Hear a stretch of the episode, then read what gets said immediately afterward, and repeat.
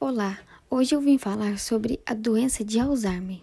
Ela provoca progressiva deteriorização das funções cerebrais, ou seja, a perda de memória, de linguagem, da razão e da habilidade de cuidar de si próprio. Os neurônios e suas conexões se degeneram e morrem, causando uma atrofia cerebral e declínio global na função mental. Apesar disso, a exata causa do mal de Alzheimer é um mistério. Acredita-se que o acúmulo nos neurônios de uma proteína chamada beta-amiloide e outra proteína chamada de tau seja um fator responsável da doença.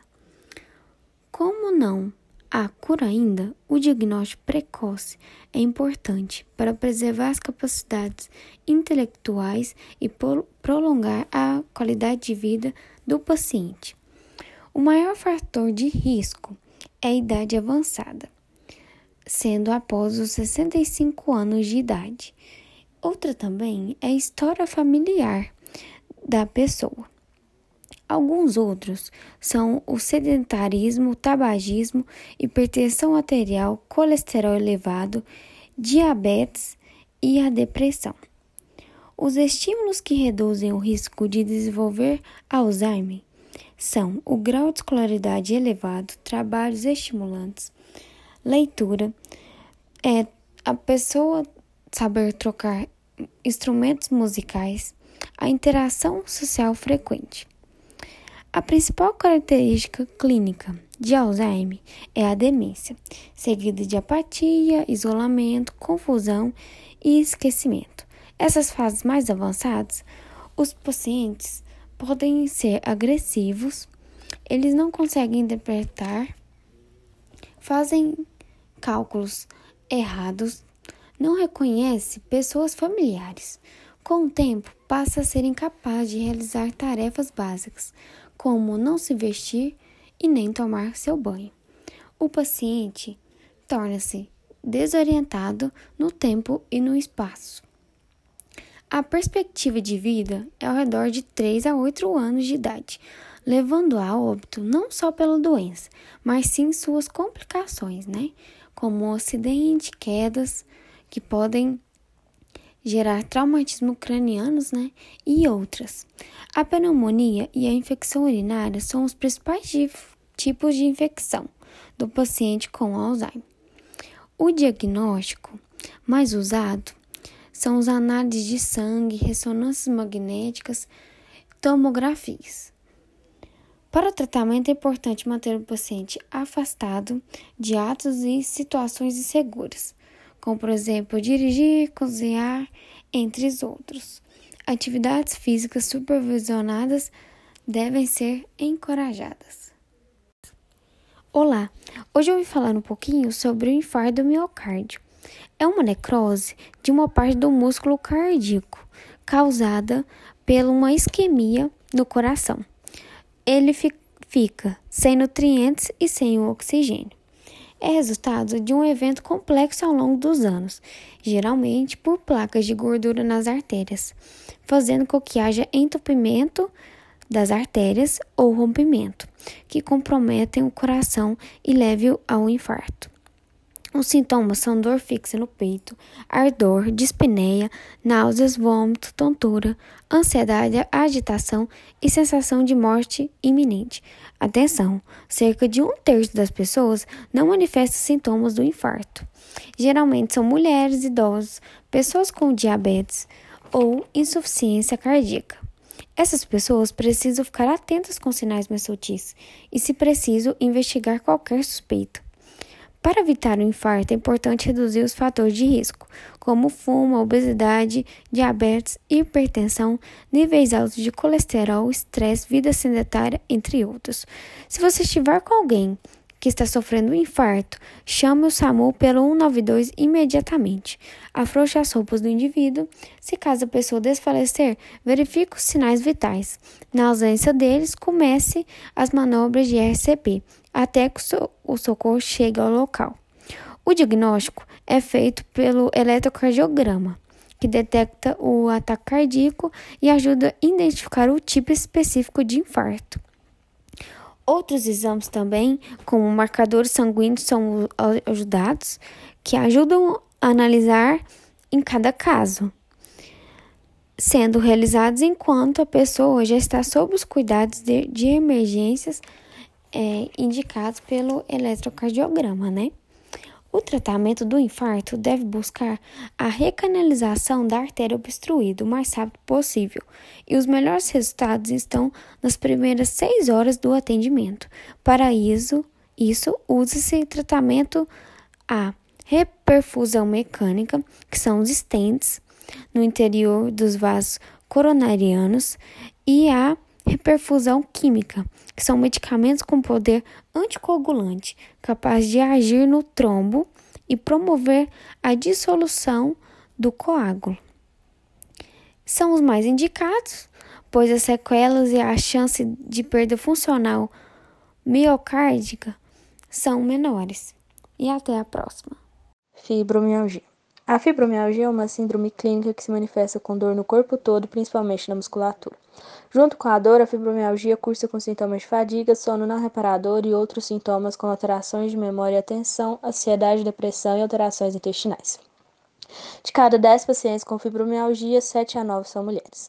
Não se sabe a razão por que isto acontece. Não parece haver uma relação com hormônios, pois a fibromialgia afeta as mulheres tanto antes quanto depois da menopausa. A idade de aparecimento da fibromialgia é geralmente entre os trinta e sessenta anos. Porém, existem casos em pessoas mais velhas e também em crianças e adolescentes. O diagnóstico da fibromialgia é clínico, isto é, não se necessitam de exames para comprovar que ela está presente. Se o médico fizer uma boa entrevista clínica, pode fazer o diagnóstico da fibromialgia na primeira consulta e descartar outros problemas. Os critérios de diagnóstico da fibromialgia são dor por mais de três meses em todo o corpo e presença de pontos dolorosos na musculatura, onze pontos de dezoito que estão pré-estabelecidos. Existe uma maior sensibilidade ao toque, sendo que muitos pacientes não toleram ser agarrados ou mesmo abraçados. Não há inchaço nas articulações na fibromialgia, pois não há inflamação nas articulações. A sensação de inchaço pode aparecer pela contração da musculatura em resposta à dor. Os pacientes apresentam baixa tolerância ao exercício, que é um grande problema, já que a atividade física é um dos grandes tratamentos da fibromialgia. Não existe ainda uma única causa conhecida para a fibromialgia, mas já temos algumas pistas porque as pessoas têm essa síndrome. Os estudos mais recentes mostram que os pacientes com fibromialgia apresentam uma sensibilidade maior à dor do que pessoas sem fibromialgia. Na verdade, seria como se o cérebro das pessoas com fibromialgia estivesse com um termostato ou um botão de volume desregulado que ativasse todo o sistema nervoso para fazer a pessoa sentir mais dor. Desta maneira, nervos, medula e cérebro fazem que qualquer estímulo doloroso seja aumentado de intensidade. A fibromialgia pode aparecer depois de eventos graves na vida de uma pessoa, como um trauma físico, psicológico ou mesmo uma infecção grave. O mais comum é que o quadro comece com uma dor localizada crônica que progride para envolver todo o corpo. O motivo pelo qual algumas pessoas desenvolvem fibromialgia e outras não ainda é desconhecido. A fisioterapia é muito importante no tratamento da fibromialgia porque ajuda a controlar sintomas como dor, cansaço e distúrbios do sono, promovendo relaxamento e aumenta a flexibilidade muscular. Fisioterapia pode ser realizada de duas a quatro vezes por semana e o tratamento deve ser direcionado para o alívio dos sintomas que a pessoa apresenta. Hérnia de disco. A hérnia de disco é caracterizada pelo abaulamento do disco intervertebral. Ela é mais frequente na coluna cervical e na coluna lombar. O disco vertebral é uma estrutura de fibrocartilagem que serve para evitar o contato direto entre uma vértebra e outra e amortecer o impacto gerado pelos saltos, por exemplo. Assim, uma lesão discal ou discopatia, como também é conhecida esta condição, prejudica a função do próprio disco vertebral e ainda pressiona outras estruturas importantes da coluna, como a raiz nervosa ou a medula espinhal. A hérnia ocorre quando o disco vertebral perde seu formato original, deixando de ser oval, formando um abaulamento, que é uma espécie de gota que pode pressionar a raiz do nervo ciático, por exemplo. Assim, os três tipos de hérnia de disco que existem são: hérnia de disco protusa é o tipo mais comum quando o núcleo do disco permanece intacto, mas já a perda da forma oval. Hérnia de disco extrusa, quando o núcleo do disco encontra-se deformado, formando uma gota, e hérnia de disco sequestrada, quando o núcleo está muito danificado e pode até mesmo se dividir em duas partes. Uma pessoa pode ter mais de uma hérnia discal e ela pode ir aumentando de gravidade com o passar do tempo. Geralmente, quando a pessoa tem apenas desidratação do disco, ela não tem nenhum sintoma e só descobre se fizer uma ressonância magnética por outro motivo qualquer. Os sintomas comumente surgem quando a hérnia de disco já piorou e encontra-se no estágio de protusão. O principal sintoma de uma hérnia de disco é a intensa dor no local onde ela se encontra, mas ela também pode gerar os seguintes sintomas.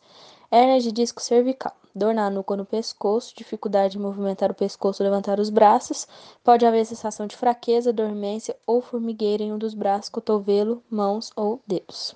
Hérnia de disco lombar, dor na região mais baixa das costas, dificuldade de se movimentar, abaixar, levantar-se ou virar na cama, sensação de dormência nos glúteos e ou nas pernas, na parte de trás, frente ou interna de uma das pernas.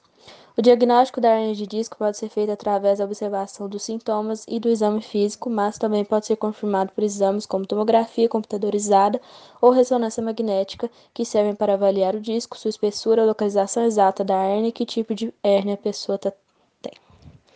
Tratamento. Quando o tratamento é realizado corretamente, os sintomas podem desaparecer dentro de um a três meses, mas cada indivíduo responde de uma maneira ao tratamento e, por isso, em alguns casos, este período pode ser maior. Para o sucesso do tratamento, é importante saber a localização exata da hérnia e qual o seu tipo. O tipo mais comum, que é a protusão discal, pode ser tratado com o uso de analgésico e anti-inflamatórios receitados pelo médico, sessão de fisioterapia com equipamento, alongamento e exercícios individualizados, osteopatia, que consiste em instalar a coluna e realinhar todos os ossos e articulações, exercícios como R P G, hidroterapia ou pilates orientados por um fisioterapeuta. Olá, hoje eu vim falar sobre a artrite reumatoide, que é uma doença inflamatória crônica autoimune, em que o sistema imunológico produz anticorpos que atacam as células saudáveis do corpo, causando inflamações nas articulações. Ainda não se sabe exatamente as causas dessa doença, mas alguns fatores parecem contribuir para o seu desenvolvimento, como sexo e idade, sendo mais comum em mulheres acima de quarenta anos, infecções por vírus ou bactérias, história de artrite reumatoide na família, obesidade e tabagismo. Alguns sintomas da artrite reumatoide são inchaço nas articulações, dor intensa, dificuldade em segurar objetos e andar, sensação de ardência, vermelhidão e caroço na articulação, perda de peso e febre. A artrite reumatoide é diagnosticada pelo reumatologista, ao analisar os sintomas e realizando exames que testam os reflexos e a força muscular. Para confirmar o diagnóstico, o médico pode pedir exames de sangue, raio-x, ressonância magnética e ultrassom, para avaliar a gravidade da doença. O tratamento para a artrite reumatoide consiste no uso de imunossupressores e fisioterapia. Embora não exista cura para essa doença, o tratamento pode ajudar a retardar a progressão da doença. A fisioterapia faz o uso de aparelhos, bolsas quentes, exercícios, técnicas de mobilização articular e fortalecimento dos músculos envolvidos, ajudando a prevenir deformidades e melhorar os movimentos no dia a dia do paciente. Em último caso, quando a articulação está muito afetada, o médico pode sugerir a cirurgia. Olá, hoje eu vim falar sobre a doença escoliose, que é um encurtamento da coluna causado por uma curvatura lateral. Normalmente, a coluna é reta e alinhada. Quando o paciente tem escoliose, a coluna acaba fazendo uma curva para um dos lados. Em forma de C, indica que tem apenas uma curvatura, ou em forma de S, quando existe duas curvaturas. A escoliose pode ser classificada em alguns tipos, de acordo com a causa e com a região da coluna afetada. Essa alteração na coluna, na maioria das vezes, não tem causa conhecida. No entanto, pode estar relacionada com a falta de atividade física, má postura ou com o fato de ficar muito tempo sentado ou deitado com a coluna torta. Alguns sintomas da escoliose são um ombro mais alto que o outro, uma perna mais curta que a outra, escápulas inclinadas, um lado do quadril está inclinado para cima, sensação de fadiga nas costas e dor muscular. A escoliose é diagnosticada pelo ortopedista, a partir da avaliação dos sinais e sintomas apresentados pelo paciente. Inicialmente, o médico realiza um exame físico e depois o mesmo solicita o raio-x. O tratamento pode variar de acordo com a gravidade da curvatura e com o tipo de escoliose. Essa doença tem cura e quanto mais cedo ela for diagnosticada, melhores são as chances de recuperação do paciente. A fisioterapia pode ser feita através de exercícios, técnicas de manipulação vertebral e osteopatia, com o objetivo de aliviar o desconforto do paciente, além de seu aspecto estético. Porém, em casos mais graves, a cirurgia e o uso de coletes podem ser necessários.